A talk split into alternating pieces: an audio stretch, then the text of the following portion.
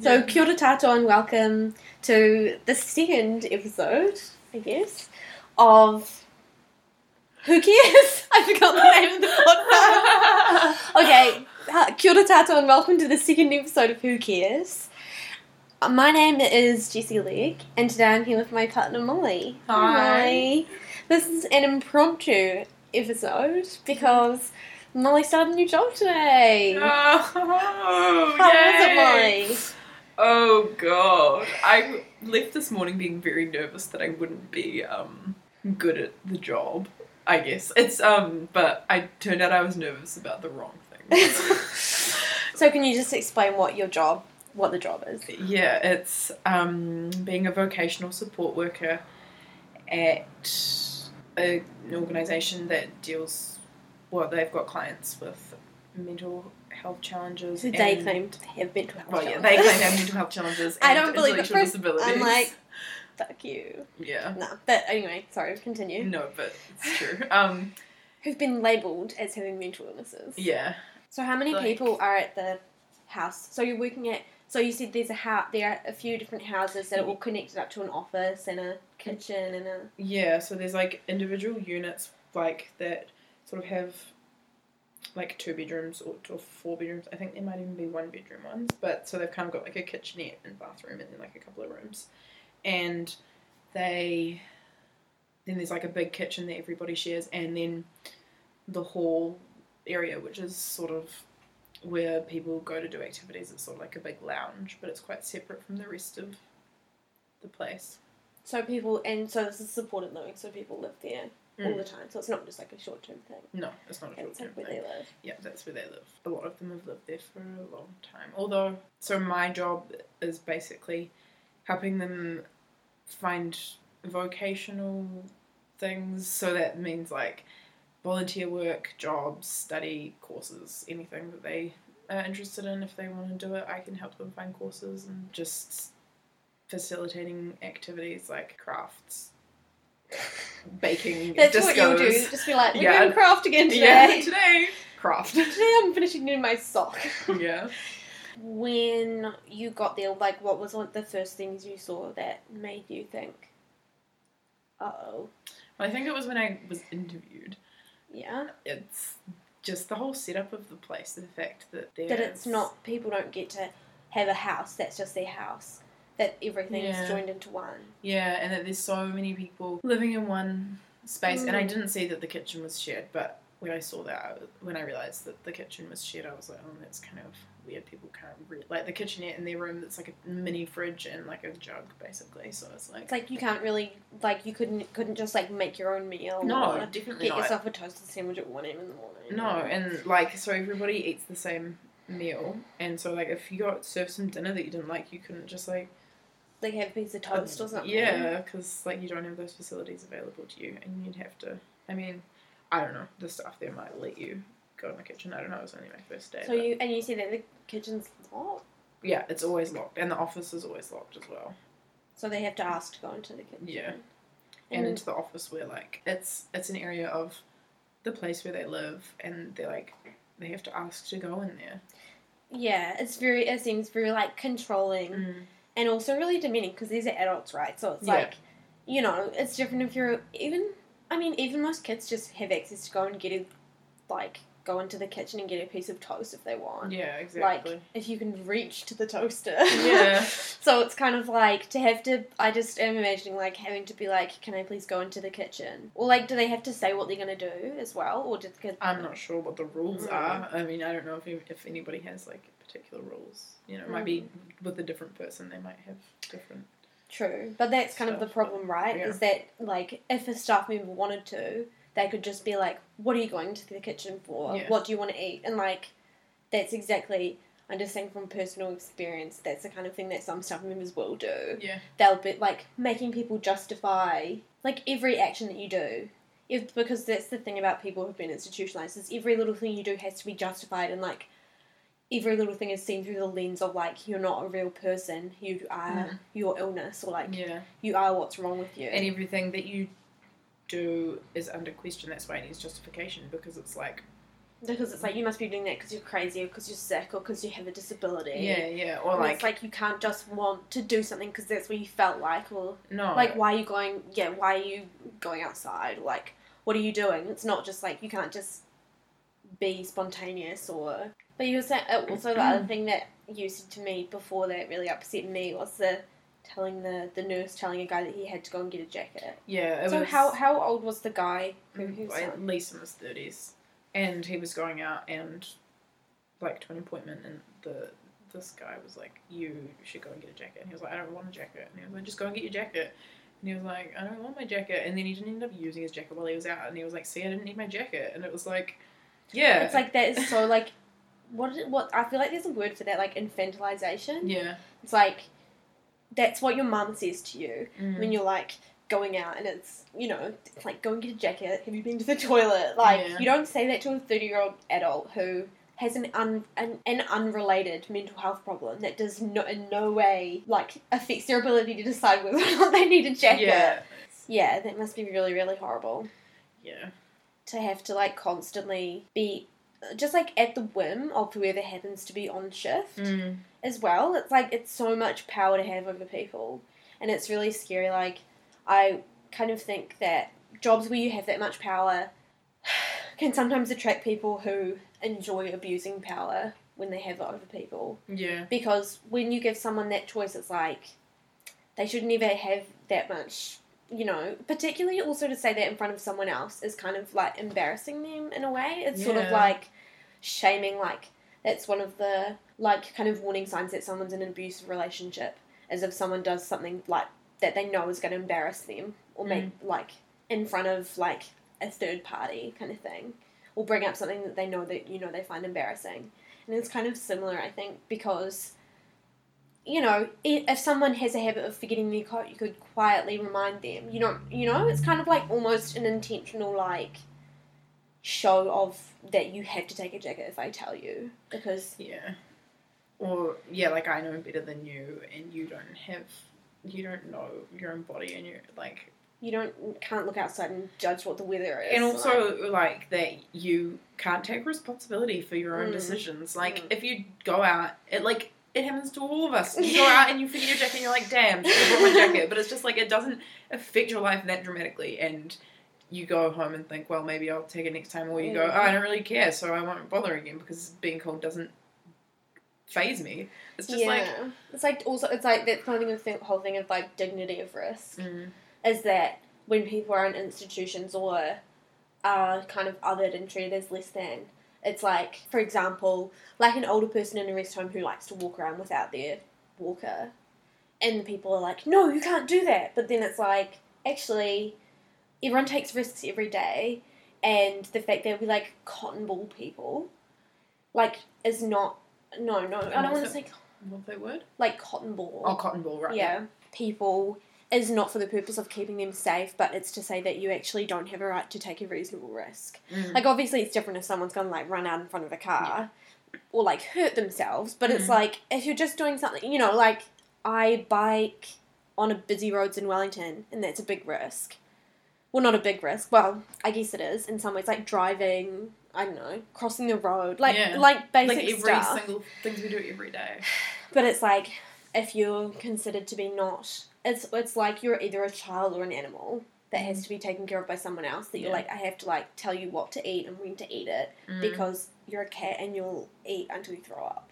But it's like, they're not, they're adult human beings. Yeah. Yeah. That's pretty bad. Yeah. And you just... You know, I feel like this happens with every new care job we go into. Mm. It's like, oh, well, you know, this one might be better, but then, I don't know. This you... is probably different. Well, definitely, I've never felt this, like, unsettled about an actual organisation on the first day. Yeah. It's like a job. I recently went for a job at a school, and um, I was only there for one day, but after the first day, I just, I... Well, I actually ended up sending a very succinct email, but I wrote out about four pages of complaints of all the bad stuff that I've seen happen. And there's certain, like, signs that you can tell that you just get, well, firstly, you just get a feeling, but also, secondly, like, there's, there's like, a lot of stuff that staff will do that are just the telltale signs that they don't think that the people they're working with are actually capable adult human beings. Yeah. Or, you know, like one of them is like talking about people when they're right there as if mm. they're not there.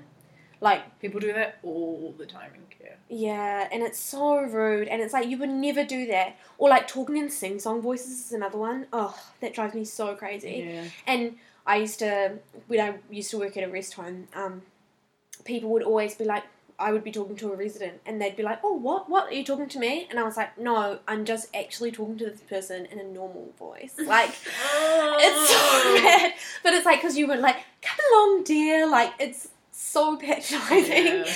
It's like, you can't just say, oh, how's your day going? Like, you have to be like, oh, have you had a good day today? Like, they're a baby. It's like, then the same people that do that are the same people who will hold people's hands down when they're trying, like, or, like, push people around, and, like, when, after, like, observing that and then having worked with people, it's like, the people who talk about people when, as if they're not there, are the same people that will, like, uh, do other bad stuff yeah. when they think that no one notices. Yeah, it's like with this job, I, I had a, um, this other trial that I, the job that I didn't end up taking was at a school, and it's a school that has a really good reputation for working with kids with disabilities, and it's actually a school that some friends of mine, um, my family, we're going to send their two autistic boys to, but the mum volunteered there for a while beforehand to see what was going on, and then decided not to send them there. And I'm not surprised. Yeah. Because even from the very start of the day, like, there's this lady who's supposed to be a teacher. She's not even a qualified teacher. She was a qualified O T, which mm. is a totally different thing. Mm. Because... occupational therapist, for those who don't know. Yeah, that's true. But, um... she, anyway, but that wouldn't have mattered if she hadn't have been, like, just a general bastard, like, but she, um, as she was going around the room, she, and she, there was, would, were pairs of carers and students, and she said one name for each pair, so I presume that she was introducing me to the students, but it turned out that, of course not, the students don't get named, like, don't get named, they don't get addressed directly, they only get talked about, mm. and it's like, just from from when I realised that that's what she'd done, I was like, no, I can't, I can't work with you, I'm sorry. Because, or like, I would ask, I was asking one of the students, I was like, oh, I really liked your headband, like, that's so cool. And then the staff member was like, oh yeah, she got it here, she did this. And I'm like, well, actually I wasn't, like, mm. everything, you know, it's like, to always have someone speaking on your behalf is so disempowering. Yeah. And it also says so much that that person doesn't think that you're capable of actually holding, like, having a conversation and a connection with someone in your own right. Mm. The fact that, you know, like, she was responding to me, like, not verbally responding, but she was, like, smiling and, like, you know, going, like, oh, yeah, like, touching her, the headband that she was wearing. And it's, like, I didn't need, like, the other, the carer almost, like, interrupted her. Because it's, like, I want, you know, you don't always want to have to, like, have someone else step in and say, mm. oh, this is who you are, this is what you think, you know? Yeah. You, w- you definitely don't want that. It's horrible. And there's some, a similar thing happened to me this morning, actually. Like, when I first got there, I went into the office, and there was a client there with one of the staff members, and I introduced myself to them both, and so we had a bit of a chat, and then I went and started talking to this person who was meant to be showing me what to do and, you know, like, showing me around. And um, I'd actually, yeah, I'd introduced myself to everybody in the office at that point. But then we went back to the office, and, and he introduced me to everyone again except this client who was still there. Um, and I was like, I've already um, been introduced to everybody here, but you could still introduce me to everybody, like, rather yeah. than just the staff. It's like, we're not here to hang out with the staff. Exactly. Or, yeah, staff who are so nice to you. Mm. But not nice to the people they're supposedly, like, that's how I, I always just think that I work, it doesn't matter what agency I work for or whatever, I work for the pe- the person I'm yeah, supporting. Yeah. Like, that's whereas, why, I guess, like, they're called clients. It's just like in exactly. any other industry, the client, you, like, dictates pay them lots of attention. And what you, they, what you do. Yeah, and absolutely. Because you're there to support them to live their own life. Yeah. And it's like people who behave as if it's like they're just furniture or, like... Mm. I don't know, yeah, people who, or like, who are always trying to do what the the boss wants, and it's like, or like, I mean, like the manager or whatever. Yeah. And it's like, you you know, on paper that's the hierarchy, but like actually, you know, the all the staff, like I was saying to you before, like the staff, this the the staff will be so nice. Like at this job, at this school, they were all really, really nice to me and really nice to each other. But I was like, take that energy and put it into the people you work with, because yeah. they're the ones who actually are relying on you and you're not doing your job. Yeah, and it's like they have support workers because they have support needs. Yeah. And it's like, it's really not that hard to just like, I guess it is hard for some people, but just to be patient and let people express what they want and need and to mm. support them in ways that are convenient to them and helpful and it's fun. Like just treat them, it's like the basic, that's the thing, is that it's actually, this is the thing I always have, because I've always, that people are often will second guess you when you try to complain about stuff, because mm. they'll be like, well, what justifies you to have that? Like I would say that, you know, what this what's happening isn't okay. At one next time I worked at, and my boss would be like, well, what qualifies you to make that decision? And it's kind of like, you don't need any qualification. You just yeah. need to actually look at the other person and see another person. Yeah. Like, there's no, like, you can have all the qualifications in the world and still not, still be so ableist and so, like, problematic in the way you're thinking that you don't see that, per- that you don't actually respect that other person, mm. you know? It's not about what... It's really basic, and it's really sad that we're still getting that so wrong. Yeah. When even, like, obviously resources, resourcing is a big thing, but that's the thing about that job at the school, is that the resources were all there, they just weren't being used. Yeah. Because people didn't think that the per- the people had anything to say, mm. so they didn't use their communication aids. And it's like... Oh, some people don't even get communication aids who yeah. really, like, would benefit from them. Exactly, and it's like these people have all this stuff, and it's like... All that you need to do is, like, put it on the desk in front of them or, like, you know, mm. Mm. and it's, like, that's the thing with communication aids I was reading later, that you're supposed to have access to them all the time, or they don't work, because people aren't used to, who aren't used to being able to communicate, like, to get used to it, they have to have it there when they actually want to say this, things that it, you know, if you have a thing being like, this is how you say you need to go to the toilet, but then you only give it to them for ten minutes a day, it's not going to work. Yeah. Not that I even saw it them used for ten minutes of the day, to be honest. I didn't see any of them used at all. Yeah. Except for this one kaleidoscope thing. I was like, she's not interested in it. She was clearly, this girl was clearly not interested in it. And I was like, why are you two? Like, oh, it's pretty. And it's yeah. like, she doesn't care. Look at her. She's not even looking at it. That like, reminds me of this one time I was, um, when I worked at a different day centre kind of place, um, and I was, spent a lot of time being one-on-one with this client. And just that morning I tried, like, this new thing with her, like one of those, what, that barrel of monkeys things where you, like, attach the monkeys to each oh, other's, yeah. like, the monkeys have... linked arms mm. and I tried it with her in the morning, and like she just not engaged, and she like just didn't really like it, and I was like, okay, well, that's fine, yeah, something she doesn't like. But then um I was going out with some other clients in the afternoon, and someone else, another staff member who doesn't often work there, but when she did work there, she often worked with this client. I was like, oh, I tried that monkey thing with her this morning, and like she didn't really like it, so you could try something else. um and then like I came back later on that day, and she was like trying the monkey thing. And then it was just, like, wasn't working, and I was like... like, I don't know, like, we're, it's not not working, but, like, yeah, this client was just not interested yeah, at all, and I was like, care. I'm...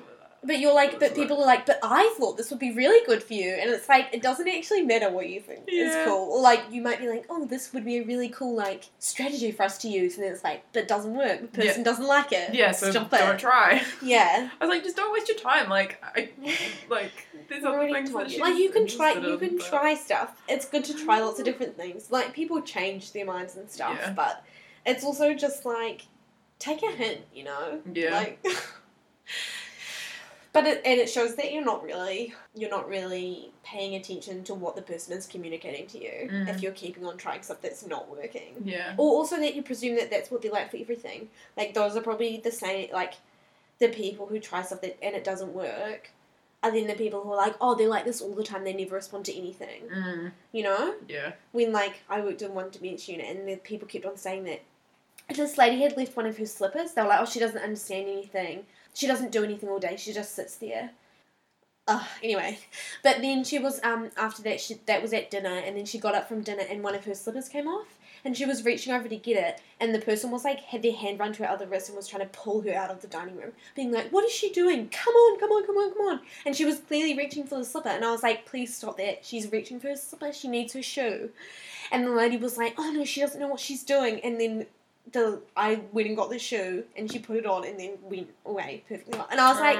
That's the kind of, you know, like, people yeah. who just, you see what you want to see. Yeah. And you just, or you don't know how to do something, and so then you blame, like, you, your incompetence and the fact that you don't know how to do your job. You then blame on the person that you're supposed to be helping. Yeah. But anyway, coming back to this place you're working today, mm. so you were saying that, like, the people who were there... probably were mostly at, um, like, old-style loony bins. Yeah, yeah, I think a lot of them were. And, like, I was just talking to this one person who was, like, he was saying that he'd been with this organisation for twenty years, but before then he was in one of the mental institutions or whatever, so one of the asylums. That's, he was there for probably thirty years before mm. joining this organisation, and he was just saying that, like, he wasn't sure if he would ever survive in, like, the outside world. And I was like, yeah, well, fair enough, like, you haven't been given a chance yeah to have anything other than this, like, very controlled lifestyle where you don't have any agency and can't make any decisions for yourself. Yeah, and we were just talking about before, like, how people put in those asylums back in those days were put in for, like, whatever reason, you know. It wasn't It was like my, I had a counsellor once who used to work in one, and she said that a lot of women got put in them when they went through menopause mm. because they just got really grumpy, or they started saying stuff to their husbands that their husbands didn't like. It was yeah. very, like, also, like, children born with what are con- like considered to be, like, abnormalities mm. will be put there. So, like, if you have, like, a, sh- a head shape that they're like, ooh, that's different. Yeah. They're not just like, oh, that's different. They're like, no, you know, locked in a room now yeah. on your own, and then you don't develop normally. That's funny, like, mm, strange. Yeah, but and also yeah it's it's just like the fact as well that sometimes I guess those places would be, if you can could afford to, if you had a family that was understanding and could afford proper, like, private support and help, or, like, could afford to have your own home, you know, mm, yeah then you wouldn't have to end up there. But it's just like they have nothing, there's nowhere else for you to go. Mm, yeah, I, or like, it was just socially acceptable back then, basically. If your family member was, like, not as normal as you'd like them to be, to just put them yeah. in an institution like that. Yeah, and also the fact that, I don't remember who told me this, I think it was this woman who I was at a respite house with once, but she was like, she was in, I think, Porirua, the lunatic asylum, because she got depressed and, like, tried to hurt herself or something, or, like, cut herself or something, and then they were like... And she was there for only six months, which was really short, mm. but she said that they hardly even got seen by doctors or psychiatrists or psychologists. It would be, like, once a month. Yeah. They would be like, how are you? And she'd be like, bad, I feel horrible, I hate it here, please let me out. And they'd be like, no. And then one of her doctors helped her get out, but uh, it was like, if it hadn't been for them, yeah. she would... You know, there's a whole lot of pictures of, like, the, like, there's, like, the nurses, and then there's, like, the, I can't remember what they call them, but they're basically the, like, big burly guys that they would get to, like, hold people down and stuff. Oh, God. So horrible. But, yeah, I was also saying before that, like, the people that are at this house that you were at who were, like, fifty or sixty or older and were in mental institution, the fact that this, we're still saying that it's their health problem that's yeah. got them there is totally fucked. Cause it's, it's like, like the neglect and abuse. It's the yeah. neglect and abuse that they've suffered. Or the institutionalisation. Yeah. Even, yeah. how could you be normal, like, growing up, or, like, being, even as an adult, like, being treated so badly mm. and then being told that it's because you... have something wrong with you. Mm. And the fact that we're still like, these people have mental health problems. I was saying they should be called, like, survivors of institutional abuse, yeah. not, and be, like, celebrated that they're so strong that they even survived that. Because yeah. to be honest, like, there was an inquiry in, I uh, two thousand and something. Yeah. And sometime over the past seventeen years. Honestly, like, the stuff that came out is just so horrifying. Like, it's mm. so, so bad. And still nothing's been done about it. And there's still these places. That's why it's so upsetting, because it's like, we know how bad it is when you chuck people in places and institutions. Yeah. And how harmful it is when when staff members can arbitrarily exercise power over people's lives. And yet we still treat, are still treating them exactly the same way. And we're yeah. still saying it's because they have a health problem. Like, how can we not have learned better? Like, it's absolutely insane. And I worked in a in a house one time where the staff told me, I was, like, I wasn't there for very long, but the staff told me that some of the clients still had sheets from the asylum that they lived in. And I was like, what a disgusting souvenir. Can the company or, I don't know, the staff not, like, help them to save if they can't do it themselves? Like, just to buy a new set of sheets yeah. from the second-hand shop so they don't have to have this thing that would remind them of, not that it's, not that where they were living was perfect and, and treated them as if they were fully human, but, you know, it's it was better in it. Because like, that, was that when you were working for that, the, with a woman who hadn't spoken her whole life? Because she'd been... Oh, yeah, the same company. So can you talk about that? Oh, yeah, she hadn't, sorry, she hadn't, everybody thought that she just couldn't speak, um, so she... because she didn't speak the whole time that she was in the asylum. And so she is fluent in sign language. But then... But that's a kind of speaking, though. Yeah, But sorry, they thought she, that she, she was, like... She was mute. I mute, guess, or, yeah, yeah, yeah. But, yeah, so... But then when she left, she started to talk with her voice, yeah. and... No, like, she was just so sad. Yeah. That she never even tried to talk. Like, yeah. That's just so heartbreaking. Yeah. And it's so, it, it's also just scary because it would, it's so easy to see. How how long ago was the, was was there that place in Levin or Whanganui or something? Mm. That was like closed in two thousand four? Yeah, it was so recent. Just to me, from hearing stories about it and stuff, that like I've been in hospital in the psych ward and I've been in like respite houses and stuff. If I had lived twenty years ago, I would have been put in a lunatic asylum mm. and probably... let out if, because my parents probably would have made them, hopefully. But, you know, I yeah. don't know that. And yeah. also, I could have just lived that life, you know, and ended up at the age of sixty having to ask if I can go and get a tea bag from the kitchen. Yeah. It, yeah, it's just unbelievable. Yeah, my, it makes me think, like, my mum's dad, so my granddad, had a brother with Down syndrome. And they, he was just chucked in an institution mm. from when he was a kid, and when mum was younger, her dad would always go off to visit him and she would never know where he was going, and she didn't mm. find out until after her uncle had died. She never met him, that that's where he was going all the time, because like there was, I guess there was so much shame around it, and especially mm. my granddad's generation, but like also just because, yeah, it was like you just wouldn't talk about the fact that you had a family member in one of these places, because probably because you knew it was so horrible, yeah, and that they weren't being treated properly. And but then again, would you? Maybe you didn't know that. Maybe you just thought it was like what needed mm. to be done, and like the only way that these that people who were different from you could live, because you didn't see any other example. I don't know. Yeah. It's kind of like it's like um I I read this thing online, and it was like, how people always say like, oh, you know, during apartheid or like the black civil rights movie movement in America, like I would have been one of the people who mm. was on the side of, you know, the oppressed. But then, you know, it's talking about what's happening in America at the moment, and people are just being quiet and not doing anything, and they're like, yeah. you say that that's what you would have done then, but are you doing anything now?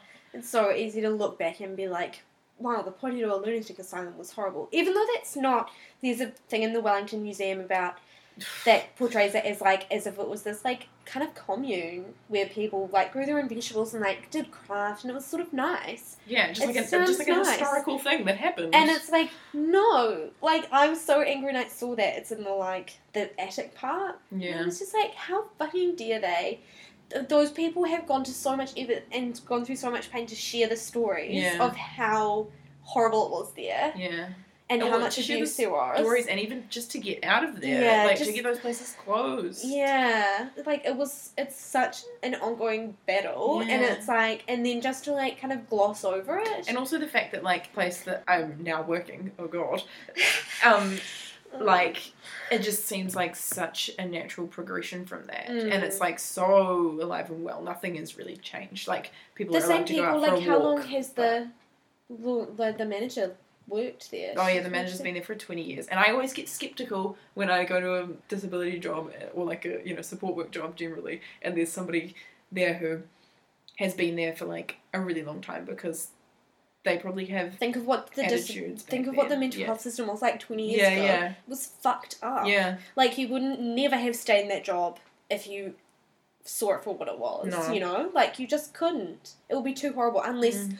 unless, this is the thing, I'm like, you wouldn't even have stayed in that job, but then if you had to to eat, you would. Yeah, for sure. But, some people have to. But also, even if you have to stay there because you just have to, because you need it, you still have you still get desensitized yeah. because to cope in your day, if you have go home and cook dinner for your family and like play with your kids and stuff, you have to get desensitized, and so you do, and then you become part of the like fucked up system. Yeah. Even if initially you weren't like that. Yeah, and it, you didn't. Want, I don't think anyone really wants to be like that. But it just, and I mean, even to some extent, I can see that that's happened to me when I've been in horrible rest home jobs and stuff. N- not really. Like, I still always think it's horrible, but I you do you just get used to seeing people strapped down to their chairs and yeah. force-fed medication and all that kind of stuff, and you're like, actually. You know that it's horrible, but you have to still try to be... Also because you're trying so hard to be cheerful for the other resident, for the yeah. residents. So you have to still try to, on some level, get on with it. And it's upsetting when you when I think that, I you know, you could walk past a person being so horribly mistreated and not even bat an eyelid. But that's mm. what happens if you're there, you know, six days a week, yeah. months on end. And that's the reality you have to work with. But you just have to... be desensitized, because otherwise you wouldn't be able to go to work. Yeah. If you, well, I mean, I was going to say if you come home and cry every day, but you still come home and cry every day and go to work. Yeah. It just makes it, it's just but a sad was, life to live. Yeah, I mean, also, even when I was there, like, I was like, I'm a nineteen, twenty-year-old with no other responsibilities. Mm. Like, I have the time to feel my emotions and think about this. But a lot of the people I worked with were either had a lot of kids and not much money, or were, you know, refugees themselves, or didn't have the luxury of being as critical yeah. as I was. I mean, some of them were just dickheads, but also I feel like there is an element of, like, you are privileged enough to, I don't know. Well, no, we are privileged that I come home from work and complain to you and we can sit down and record this podcast. We don't have any children or, like, other responsibilities other than our bunny rabbits to, like, worry about, really. Yeah, that's true. Mm-hmm. Anyway, is there anything else you want to, that I, you think is, they count, they count, also the thing that grossed me out is they count out people's cigarettes. Yeah, and they, they, they count them up and divvy them out at certain times. And report back to the other staff on how many cigarettes people have smoked. Yeah. Smoked. And Smoking. That's just disgusting. Jesus. Ugh! It's just weird. It is weird. And it's like, you're at your own house. Like, a lot of these people are just chilling at home. Well, not all day, but like, you know, they come and go from the place that is their home and their activities base, I guess. It's like, it's different if you're at work and you get smoke breaks. Yeah. But that's not somebody, that's somebody, like, dictating your time, and that's what being part of... Capitalism. Capitalism is about, yeah, someone dictates the time that you're with them, and then they pay you for the time that you're with them, and there's certain things you can and can't do at certain times. Yeah, it's it's different if you're only in a certain, like, if you're at work, and then you go home, and you can relax. Mm. It's different. It's like, there's no escaping from these people who know every detail of your yeah. life, every detail of your medical history.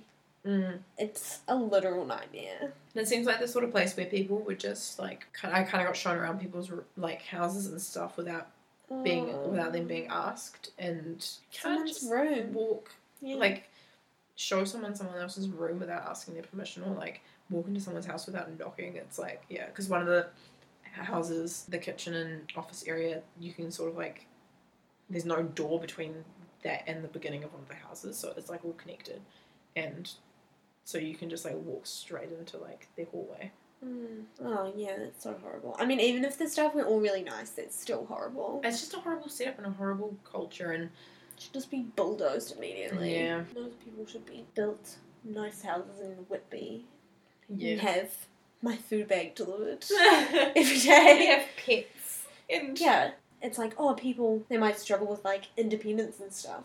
If you, like, go out and eat to eat, or, like, spend a lot of time in restaurants, or, like, get food delivered, that is not seen as compromising your independence. No. But if you have to li- are forced to live in an institution where you get fed, it's like, well, you can't be independent because you're incapable of it. Yeah. Or, like, you need help, like, with cooking classes or something, mm. because you have, like, an intellectual disability.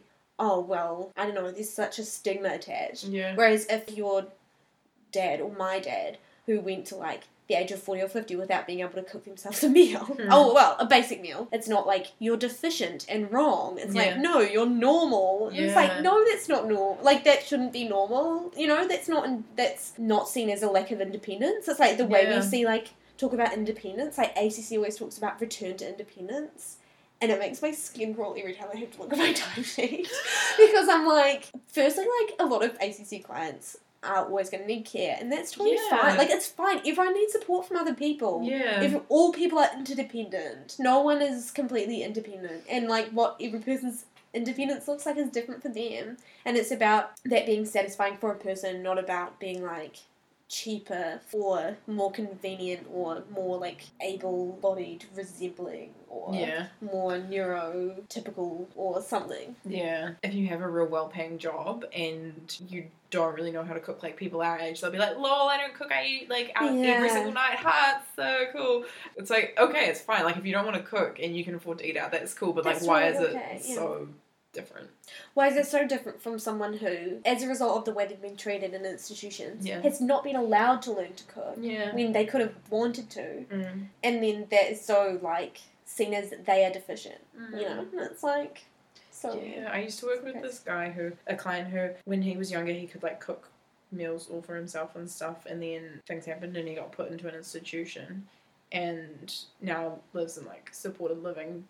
But, like, he just doesn't have that same level of independence anymore. Now he he just, like, lacks motivation, really, to, like, mm. do a lot of things overall. And I'm like, I'm not surprised.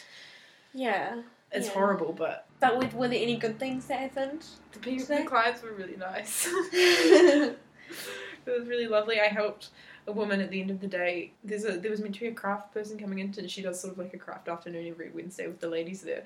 And the the woman who was, like, waiting outside looking for her for, like, a really long time, and she was like, oh, she was going to help me make my cushion. And I was like, I can help you make your cushion. And she was like, oh, will you? And so we went over and, like, she got out her cushion stuff, and, like, she didn't really need my help. She was just, like, so stitching some stuff, like, hand stitching it.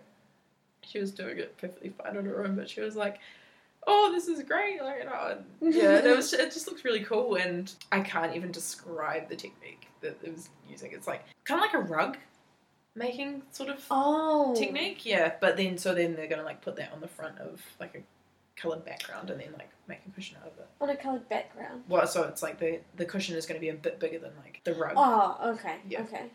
Wow, that's cool. I love, like, like shaggy kind of looking. Yeah, it's like that. Ooh. Yeah, it's really cool. And so they, like, pulled every individual little bit mm. of fibre through to make, which is a lot of work. I once saw a rug maker in a second-hand shop, and it's, like, for those old-fashioned rugs, you get the sort of, like, plastic squares kind of things, and you have to do pull each individual yeah, that's what it was. Through. That's what But it's, like, a thing yeah. so that it's, like, you kind of, it's, like, a, not like a stapler or something, but, like, a big stapler, you just doof. And then you move along ah, and you go doof, and then you move along and you go doof. But I'm like, why are you making your rugs by hand and then semi-automizing, automating that? It's in a second-hand shop because nobody does that. Well, they do, but... But I always see rug wool at second-hand shops, and I was always like, what is that? And then I, like, read the whole instruction book. Because the people tell me Shinami must just be like, who is this crazy person who's always coming in, looking at all the weird, like, craft-related things. Well, thanks very much for if you're listening to this, and I hope that maybe you've learnt something, and just beware people who talk about people when they're there. Yeah. They might not be nice. Well, we hope that you enjoyed that episode, and remember to subscribe and check out our website, and if you have any suggestions or questions, or you want to complain about anything, which is great, we love complaining, I'm always pro-complaining, then send us an email at whocaresaotearoa at gmail dot com. Kia ora.